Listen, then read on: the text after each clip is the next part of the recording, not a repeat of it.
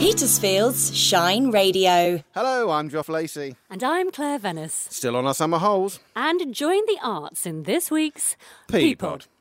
If you love Petersfield, I love the square. The hangers. The open air swimming pool. Lots of fun shops. then the P pod loves you. It's just a nice town. Everything Petersfield is in the P pod with Claire Venice and Joff Lacey. Thank you for joining us in the P pod. Our fourth summer holiday episode brings a spot of culture to the Petersphere. We met with the talented members of the Petersfield Musical Festival, the Petersfield Theatre Group, and the Petersfield Shakespeare Festival, all delighted to be back performing again this year. Suzie's Wilde Walk was on a hot day in July in twilight, and we find just a few more bloopers to play for you. How many mistakes have we made this year? And we end this week's P pod with music from country singer Dixie Darling and her song Care About Yourself.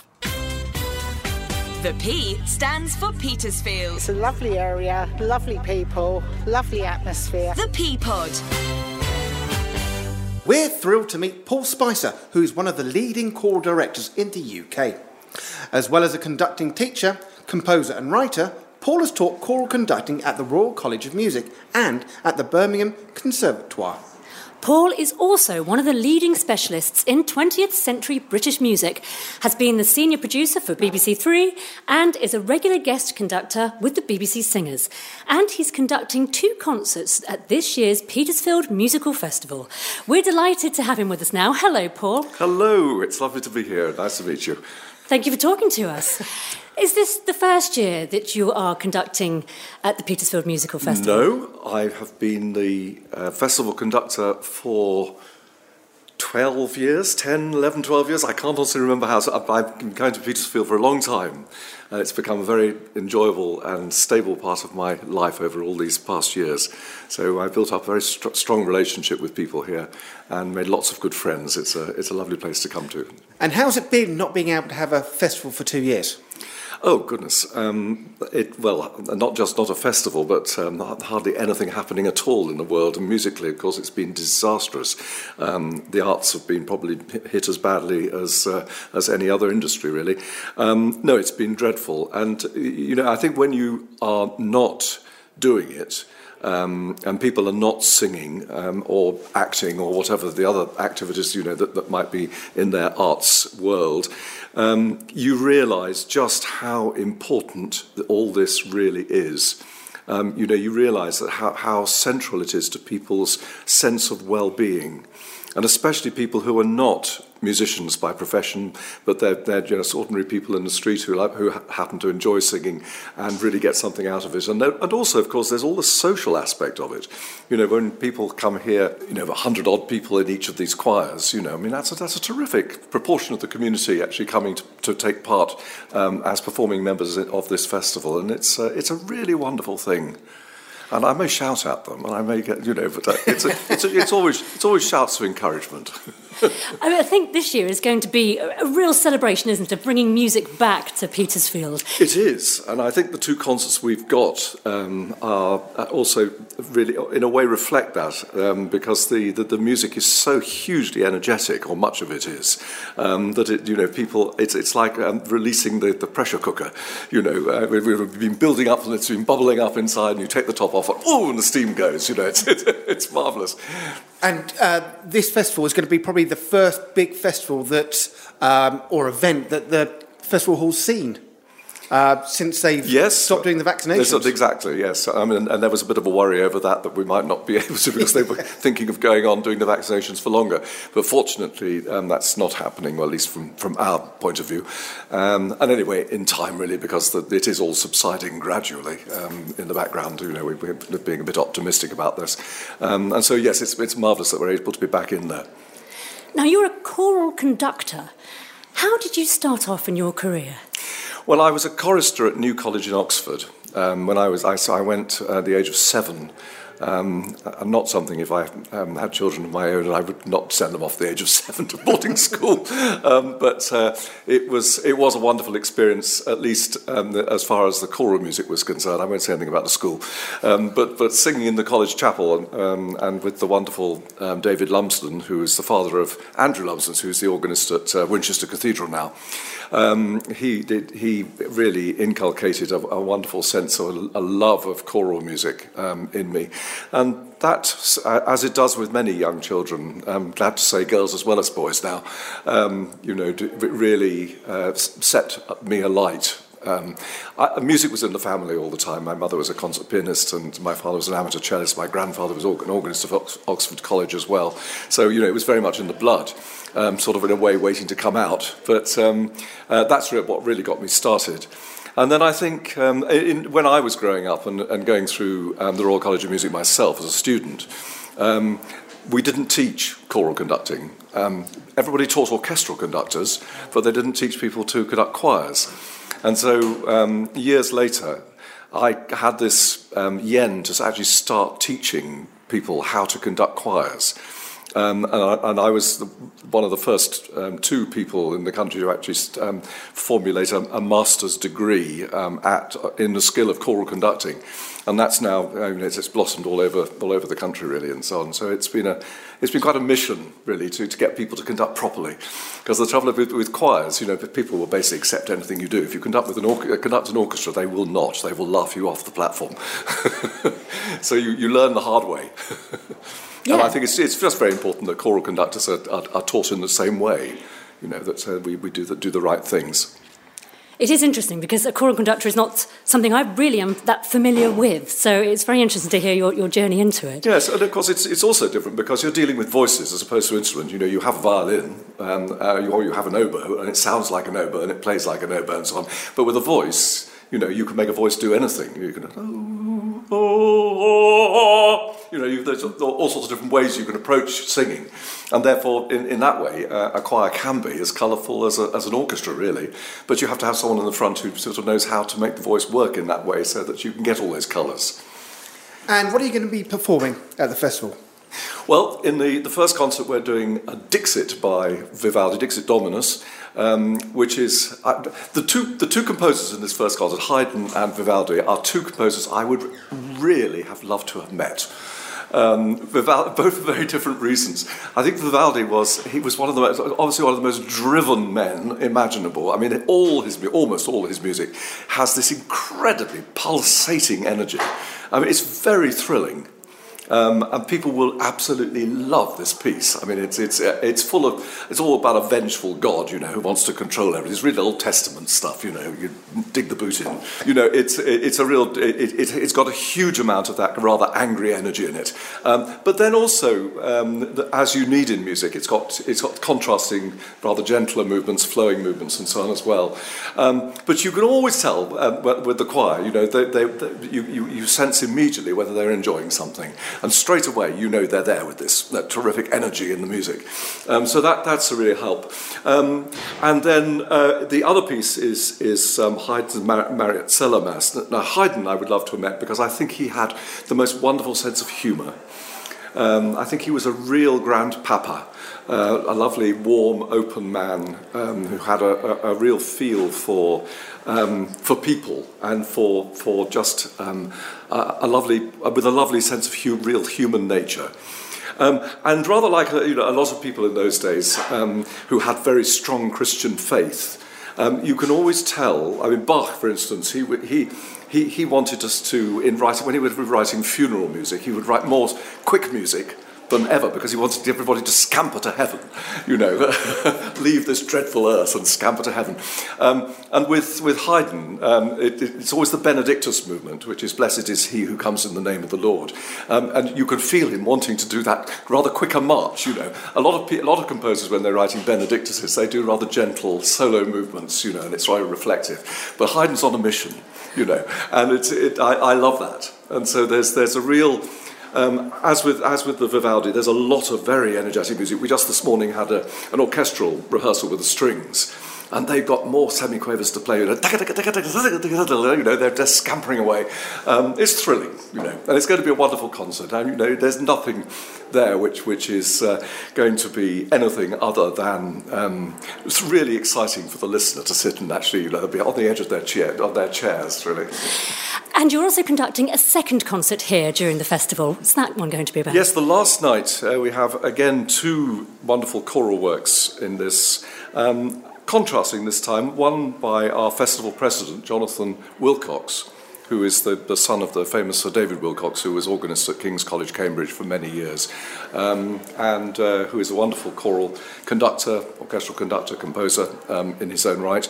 Um, and uh, we're doing a, a piece of his which was written um, to be sung in the Albert Hall by a, a, huge choir, which is called In Praise of Singing, uh, which is a, a what more appropriate title could we have, given what we've just spoken about after two years of, uh, of nothing going on, really? Um, it's a lovely piece. It's, it has um, three contrasting movements. Um, where the, the second movement is, is, is quite a long kind of meditation, really. It has a lovely floating oboe solo and a cello solo, and the choir hums in a kind of uh, dreamlike way. And then the last movement is extremely energetic. It's like a sort of sudden boot in the, in, in, in the solar plexus, and off you go. Um, so it's, that's, that's a, a, a, I think people are going to really enjoy that because it's, it's got something which is just different from um, what we did in the first concert we've just been talking about. Um, and it sets off this, uh, this, this the last uh, concert of the festival, I think, with something that's sort of gently contemporary so it's nice to do something which is sort of up to date, and the composer will be sitting in the audience, and that's always a little bit of a um, uh, concentrates the mind, you know, for the for the people sitting on the stage. And then in the second half, um, Mendelssohn's um, Hymn of Praise, which is a um, a really thrilling piece of music. Sometimes um, there are bits of Mendelssohn that can sound a bit sentimental, um, a bit Victorian, but this piece um, is just pure outpouring of praise. It is so um, I, I, shall be in, a, in, a, in, a, in an absolute drenched at the end because I shall be so active in, in, uh, in conducting this and trying to get the most energy out of people. Um, but almost you, you almost can't help it. It's, it's rather like the Vivaldi or, or, parts of the Haydn, you know, again, which are, are full of energy. Um, but Mendelssohn is also, um, he's very good at writing lines which, which intertwine with other lines. So that might not mean terribly much to you, but actually, you know, if you get a, um, a bass line, for instance, starting off, then you get the tenor line coming in after it, which is, which is um, doing the same sort of tune but sort of harmonizing with it. Then you get the altos, then you get the sopranos, and they're all doing these wonderful lines. And everything becomes intertwined and it grows and it builds in the texture, uh, and the orchestra's you know, um, having fun as well. Um, you know, it's, it's quite difficult just to sort of explain it like that, but it is something which it's electric. And uh, you know, people really should come and listen to this music in, in Petersfield because it's uh, you know, it's, it's a small town, and this is a wonderful festival to have in the middle of it. And it, it is a, uh, something which I think almost anybody will enjoy this music. Just hearing you talking about it has got me excited and looking forward to it, well, actually. So good. I can't wait to listen you. to some of the rehearsal, I think. Yeah, absolutely. oh, it's great to talk to you. Thank you very much, Paul. It's a real for, pleasure. For nice to be with you. Thank you. Now, I have been known to play a few musical instruments in my time. But nothing quite like this next blooper. P pod bloopers. I went on to the tuba and I played the tuba from, crikey, for seven, eight years. Still got it. Can still get a tune out of it if, if requested. Do you? You, you still get it out and play it? and the tuba, yes.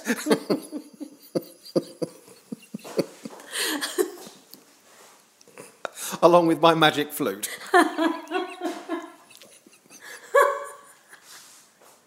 we want to keep that for the bloopers. What's the matter? What's the matter? Have we all got a magic flute?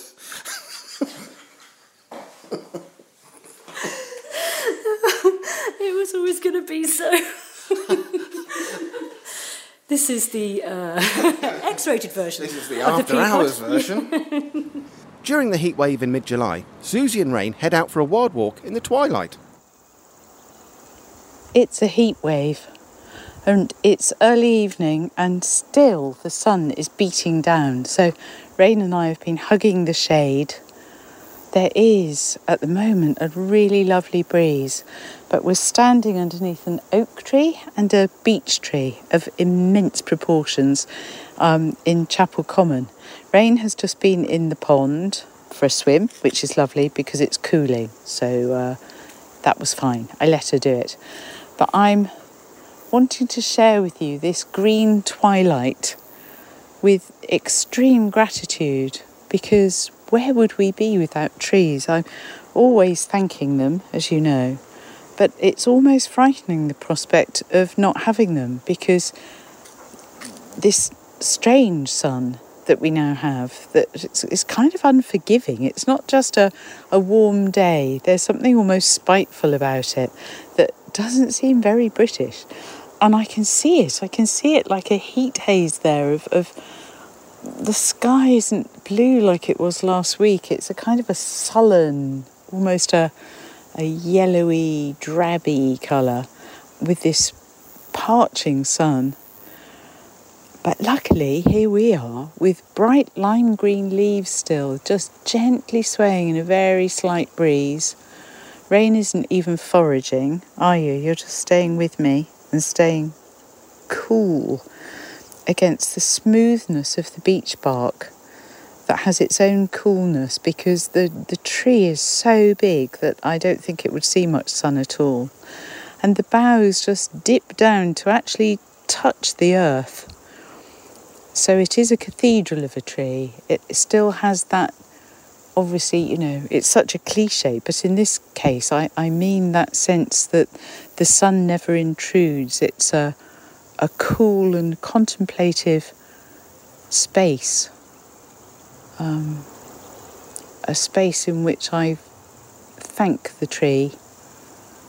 And I thank, in this case, the tiny beech nut that made it which surround us and make crackling noises, which I'll, I'll probably make for you as we set off again. But just a calm green silence for you if you're feeling hot. Have a cool week.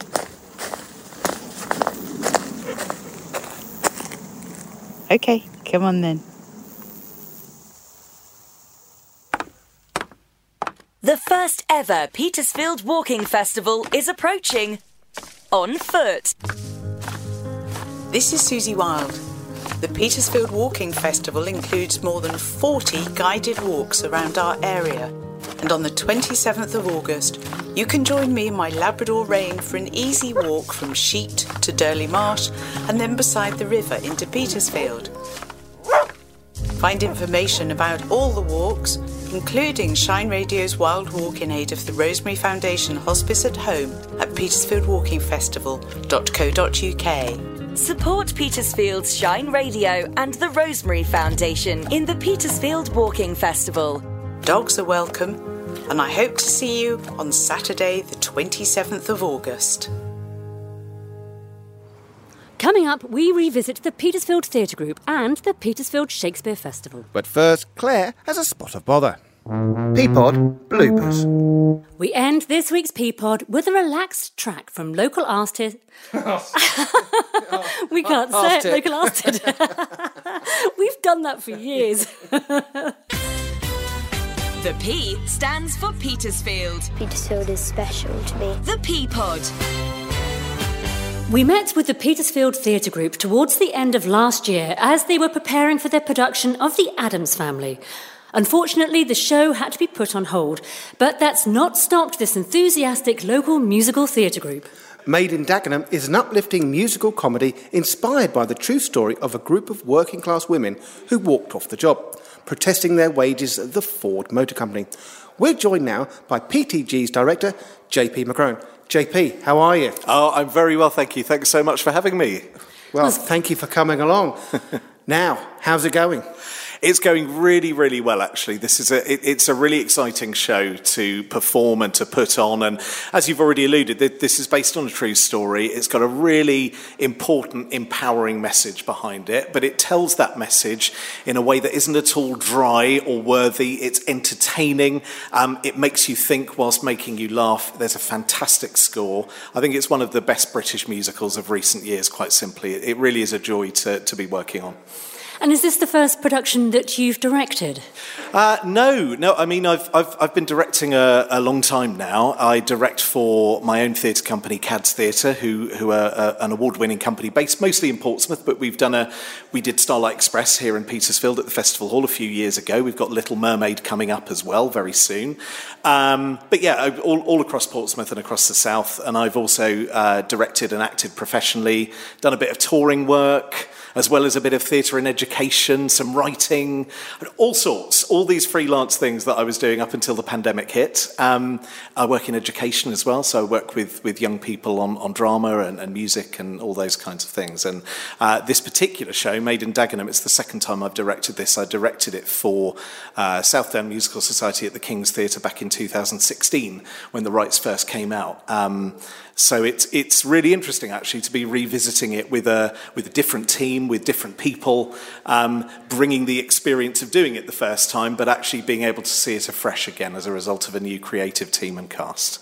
So when when you become a director of a of a musical, Mm. what is important to you about that musical? I think it's got to be directing anything, whether it's a play or a musical. It's got to be something that that really speaks to you because it's something that does occupy so much of your time, not just in the rehearsal room but outside of it. It's got to be something that you don't just like a little bit, but that you feel passionate about, and also that you think that there's a great quote. Um, uh, that I read years ago, which, which has always stayed with me, and it was Sam Mendes talking about he felt that he only wanted to direct something if he thought he knew a secret about it that nobody else knew. And whether that's whether that is something that someone else knows is, is almost besides the point. It's that you think, actually, this speaks to me because, and I think I'm, I'm the person to do this because. Um, and yeah, it, it's, you know, with a musical, obviously, there's lots of different elements and it's bringing together the, the musicality of it with, with, the, with the drama, which is always the most important. Um, but it, yeah, like, like any piece, is the story worth telling? Um, is it a great piece of writing? Um, is it something that's going to reward exploration in the rehearsal room? And, and if all those boxes are ticked and it's something you think, actually, I couldn't bear to see someone else doing this, then you know you're the one to do it, I think. Now, we've come to a rehearsal for the production, and there's a lot of energy here. It must be really exciting to be able to put on a production that's actually going to happen now. Oh, it really is. And, and with, with the two years that we've had, uh, it, obviously it's been, I think now that things are back open, and I've directed a, a few shows since the middle of, of last year, where, you know, when things were just gradually reawakening. But actually, yeah, there, there is that extra energy. I think always, you know, you come into a rehearsal room like this, there's a lot of passion. But now we know what it's like to be without it as well. So I think that, you know, the capacity for ever taking it for granted has probably gone away for good, I think. And people are, are so thrilled to be back in a room together. And as I said before, this is a, this is a really uplifting piece. So actually, to walk into a room and have, you know, 30 odd people singing these amazing anthemic songs, it really does the soul good. And I think it will do the same for the audience. This is, it, it, it's great to be back watching the theatre. It's great to be back creating it. And why, why should the public, the, people of Petersfield and the surrounding areas come and see Made in Dagenham? Well, it is a it's a great story told in a really fun and accessible way. Uh, I, I, think as well that it's, you know, th- this show was on, I, I, saw it when it opened at, at, the Adelphi in, I think about 2014 with Gemma Arterton, directed by Rupert Goold. It was superb. It didn't run as long as it should have done. It's one of, one of many shows that feels like it should have been a bigger hit. So actually, what's exciting about this is that although it has been picked up on the amateur circuit, it's not a show perhaps that loads of people have seen. Um, so you'll be able to see it afresh. You'll be able to see something new. Um, it, it's based on a true story, so you're seeing a really inspiring true story brought to life as well, and it will it will send you out with. Uh, with something really important to think about, but also I think with a, with a spring in your step, it's a it's a perfect piece to come back to the theatre with. And how long have you been rehearsing this piece? Because the actual the actual dates of the show um, are mid-May, aren't they? Yeah, yeah, the, yeah. So yeah, we're, we're on mid-May. Um, we've been rehearsing. We started music rehearsals towards the beginning of January, maybe mid-January, something like that, and then auditions early February. So yeah, for um, about three months all told, just a, just a little bit over that. So it's been um, a, enough time to do everything that needs to be done, but also you always want it to be intensive enough that there's always that drive and there's that momentum there. And because it's been a couple of years without productions. Mm. Did you have quite a number come for auditions? Yeah, it, it's great. I mean, um, PTG is a fantastic group. I've, I've only directed for PTG once before. That was with All Shook Up in 2017. But they're a really, they're a really friendly, warm, welcoming uh, group of people. There's some fantastic talent here. Um, but what's been lovely actually is coming back in the room and seeing a lot of the people that I worked with then and also a lot of new faces. And I know that some of that's been in the intervening years, but they tell me as well that they've had a real influx over the last year since the doors opened up again. In fact, when they were when it was going to be Addams Family first of all, um, they got a lot of new members, a lot more for this. So it's yeah, there's a, there's a big number of people who just want to be want to be out and want to be doing things and want to be engaged and creatively stimulated again, and we've got some some just wonderful people in the room making some some really good theatre. Brilliant. I'm looking forward to seeing it, Joff. Yes, I'm going to come along watch because musicals aren't my thing. Okay. I, I, I, yeah. I went out with uh, for a meal with a couple of the cast, Joe, right. and, Joe and Con, and they were trying to convince me that to come along, and I will do it to support yeah. PTG and everything. Yeah. For the non-musical lover, what is so great about musicals?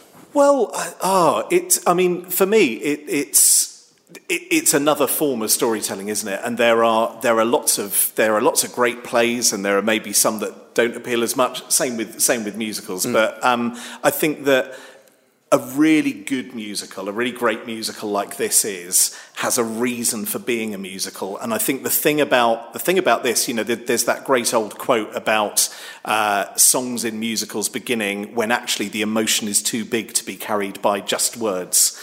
And this is a brilliant example of that because the, the, the plight of these women, you know, the mission that they're on almost demands music. And the other thing is, I think for this particular musical, for, for maybe someone who thinks, oh, I don't know if I'm a musical fan or not, it's writ- the script's written by um, the brilliant Richard Bean, who wrote, among other things, One Man, Two Guvnors. So he's a, he's a great kind of master of very clever but also very popular, very accessible theatre. Um, you've got lyrics by um, Richard Thomas, who wrote Jerry Springer the Opera. So with all the kind of, not, not as much profanity, I will say, as Jerry Springer the Opera. So there, there's a little bit in Made in Dagenham, but it, the, only, only to a warning extent. You can bring a lot of the family to come and see this particular one. But it's got that same sort of irreverence and wit um, and then um, the composer, uh, David Arnold, you know, was responsible for a lot of the, the modern Bond films and things like that. So actually, it's written by people who came together who hadn't written that many musicals before. So it's got that sort of that freshness to it. People coming from these different distinguished fields and then creating something which does feel quite fresh and quite irreverent, to use that word again. Um, you know, you've, you've got really poignant scenes, and then you've got a really comic interpretation interpretation of Harold Wilson, the Prime Minister, um, who perhaps is, um, is a bit more bungling and inept than we'd expect him to be. And I think that's, that's very relevant at the moment. um, there's all sorts of modern resonances in this, in this piece, which is set in the 60s. Well, you've sold it to me, JP. so thank you for that. well, thanks very much, JP. Pleasure. Lovely to talk to you. Thank you. Great to talk to you. P pod bloopers. A lot of members of the band have played in various musical scores, not just um, in the West End and, and, internationally, but also in the film version. Some of them are in the Evita. Chris himself is part of the Evita band for the Madonna film, and played his trombone next to Madonna. Um, so there's all sorts of wonderful experiences in there. no, no. I'm going to reword what I just said. Is that for the uh, is that for the P pod extended cut? Yeah. a nice bloopers but uh, folder. Um, that's a great one. Yeah. Oh, I can't believe I just said that without any hint of realising what I said. Right. Uh, Joff, didn't mention your tuba. I thought you might have. you used um, played the tuba. I did. The P stands for Petersfield. I like going to the open air swimming pool and shopping. the P Pod. The Petersfield Shakespeare Festival is getting ready for another summer performance here at Wilds Farm in Liss. And joining us now are Lucy Hollis and Claire Glancy to tell us more about the company and this year's production. Good afternoon to you both. How are you? Very well, thank you. Now, this is the first day of rehearsals for this year's production. Can you tell us a bit more about what we've got in store for us this year, please? Well, this year is our second year here at Wilds Farm, and um, we've uh, we're doing an Italian, sunny, funny production of Much Ado About Nothing, and um, we invite our audience to arrive early to come and soak up some of the festival vibe, which will include um, live music down at the bottom here whilst eating a picnic or maybe taking advantage of some of the street food that we're going to have on offer. Um, and generally, hopefully, enjoy a really sunny, fun um, ambience before the show starts about an hour or so later, um, and at which point we process them up a big hill, um, and um, then they watch the show. We've also putting on um, a couple of extra events. There's after the Wednesday performance, we're going to do a question and answer session back in the Bottoms Up Bar, and then on Sunday the 24th, we've also got a free uh, talk by um, a Shakespeare expert, Charlotte Moore, who's a well-known writer and journalist, and she's going to um, give a talk just kind of um, fill in some of the, the stuff about Much Ado and the questions it raises. Uh, there are an awful lot of overhearings and overseeings in Much Ado, and she's sort of pulling that together just to give her take on it. And that's a free event? Absolutely free. And how long has the uh, Petersfield Shakespeare Company been going? Well, Actually, Joff, this is our 10th year, so something to celebrate indeed. Um, it started back in 2012, um, and it was at Bedales School um, then, and they it, it, started off by having a, a, repertory company of two plays um, uh, in this two week period in July, always. Um, and since then, we've added in a few new plays, all centred around Shakespeare or inspired by Shakespeare. In 20 20. We did uh, uh, an online festival because of the pandemic, and that drew in some, some new blood, some new writing, all based around Romeo and Juliet. Um, so it's been a very varied 10 years, and now we've sort of hit on a slightly different formula the last two years here at Wilds, which has really brought back the kind of the, the magical open air setting, very minimal sets, and really the performance is part of the natural setting as opposed to just watching a play in the outdoors. The play starts towards the end of July. What dates does it run and, and how many evening and matinee performances have you got? We open on the 19th of July, it's a Tuesday, and the performances run through till Sunday the 24th. Um, we have two, this year we've got two matinees, one on the Thursday the 21st and one on Saturday the 23rd.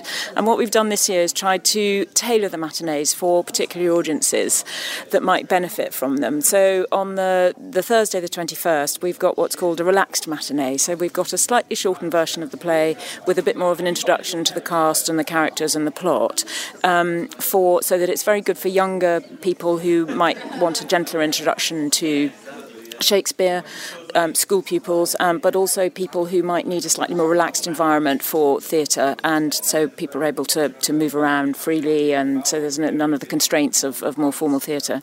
And then on the um, Saturday matinee, we've got a British Sign Language interpreter coming in, so that it, it hopefully it can be appreciated by the D-deaf community, and um, we're hoping that they will come. Now you're away from the railway line. Can you hear the trains go past when you're up the hill? Well, yes, but we don't see it as a negative. um, actually, last year it was incorporated uh, to very well by the actors and it met, caused much hilarity. And Shakespeare, how does Petersfield take Shakespeare? Do you get lots of people coming along to watch? We do, and it's wonderful. And I think the way that we present it, it's accessible, but it's very clear. And so the the the, the plot and the language don't become a problem for, for anyone. And, and Petersfield seems to embrace it, thankfully. Uh, and so, where can people buy tickets? I understand they're selling like hotcakes, but if there are some tickets left, where can people purchase them from? The, the best way is to go online to our website, www.petersfieldshakespearefestival.co.uk. Um, that's easily done online. Or you can go to One Tree Books in Petersfield, where um, the staff there will happily sort tickets for you. Brilliant. Lucy Claire, thank you very much for chatting to us this evening. Thank you. Thank you. And so we come to the end of this week's P pod. Thank you for joining us. Thanks also to our guests Paul Spicer, JP McCrowan, Lucy Hollis, Claire Glancy, and Sean Ridley for that excellent blooper, as well as Suzie Wilde and the volunteers at Shine Radio who support the show and help to put it together. This week's music comes from country singer Dixie Darling and her song Care About Yourself. So from Joff and I this week, Bye. and do the thing you shouldn't do. You call me, but I don't know if I should pick up or decline. So I let it ring out through the night.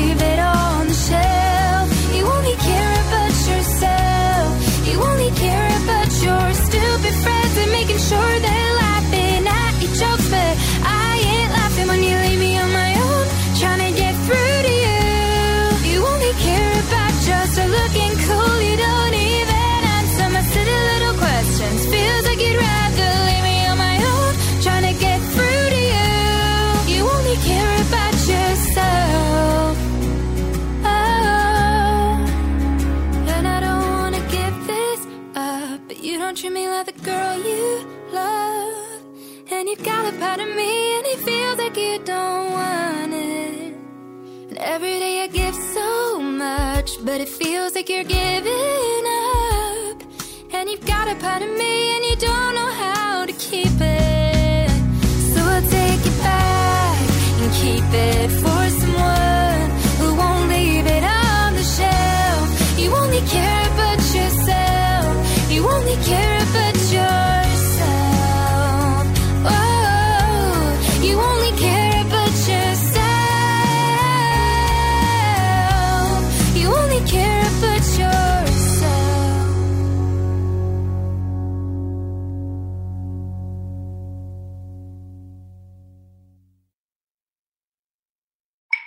When you listen to Petersfield's Shine Radio, the children of Sheet Primary School will keep you on time. It's 16 minutes to 7. It's quarter past 5.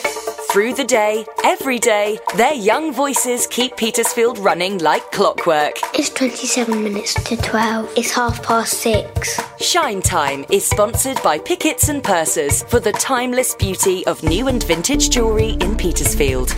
It's 29 minutes to 3. Shine Time, only from Petersfield's Shine Radio.